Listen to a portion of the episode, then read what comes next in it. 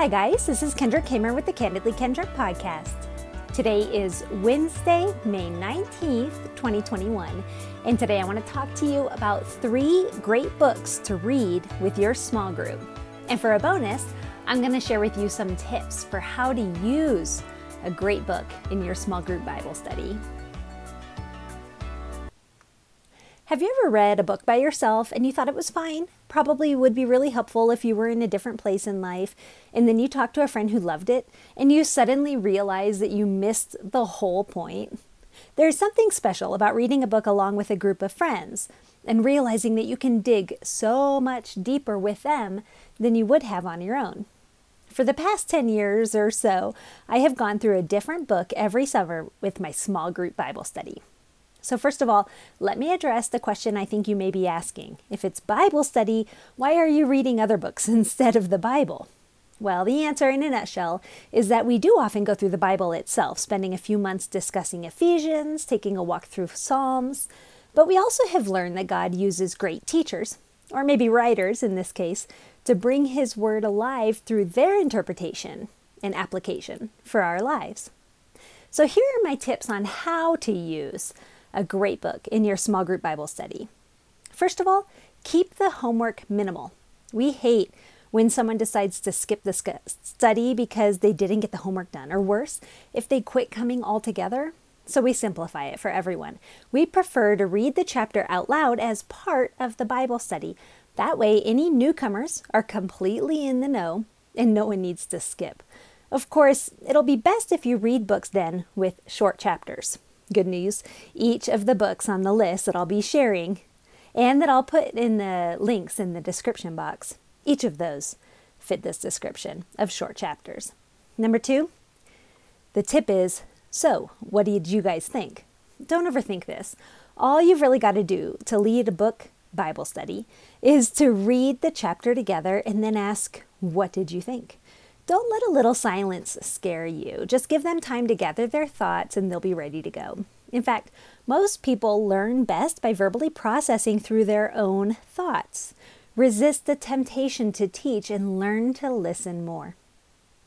And number 3, bring in the Bible. It is a Bible study after all. As you read the week's chapter in preparation, make a note of the Bible verses mentioned by the author. Read them to determine which verses you'd like to talk about with the group. Or if no Bible verses are directly mentioned, take a little bit of time to think through verses or passages that apply to the topic. If worse comes to worse, get your small group used to the question, where do we see this concept in Scripture? And do any verses come to mind? And let the whole group help you think of verses that relate to the topic.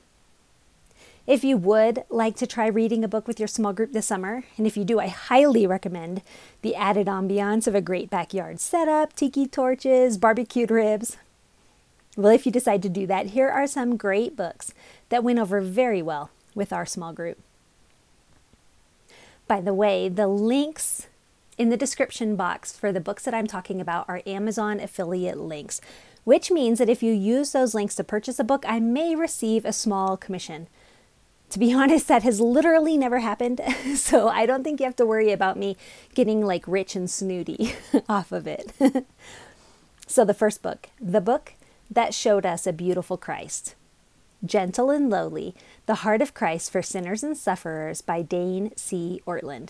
Now listen, I just thought I'd go ahead and get this one out of the way. If you have a Christian friend who likes to read, you've already heard of this book. The thing about this book is that I'm fairly certain that if I'd read it on my own, I would not have mined its treasure quite as well as I did in our small group. The discussions about Christ in this book, based on Scripture and also Puritan writings, were almost shocking, but in a beautiful and inspiring way. Dane Ortlund is an incredibly intelligent, wholly biblical, and yet he understands perfectly our human struggles with believing in a gentle and lowly king. Secondly, the book with timeless wisdom, The Screwtape Letters by C.S. Lewis.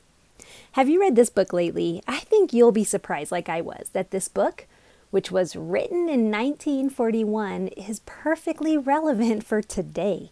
In fact, it feels like Lewis was looking through a crystal ball to see exactly what issues we'd be facing today. Honestly, this book is about you. If Satan's head tempter were having a conversation with an underling about you, what do you think he would say? What would make him rejoice? What would make him despair? Take another look at this book with your small group. I think you will love the discussions that you'll have. And then finally, the book for Christians who've got it together. Or do they? Respectable Sins by Jerry Bridges. The final book on the list of my top books for small group Bible study is Jerry Bridges' exploration of the sins that tend to slip our notice. Are you pretty good at being good? Are you a respectable person? Well, then there's a good chance that your sins are pretty respectable too. Bridges opens our eyes to the sins that we hate to hate, such as impatience and irritability, which he talks about in chapter 14, discontentment, chapter 9, judgmentalism, chapter 17, and anger, chapter 15, just to name a few. You'll hate it, but you'll love it. So what about you? What books did you love reading with your small group? Thanks, guys. You can check out these books in the links below. I hope you'll check them out with your small group. I think you guys will really enjoy that. In the meantime, I hope you all have an awesome morning, evening, or afternoon, depending on what it is. And I'll be back again with another podcast for you on Friday.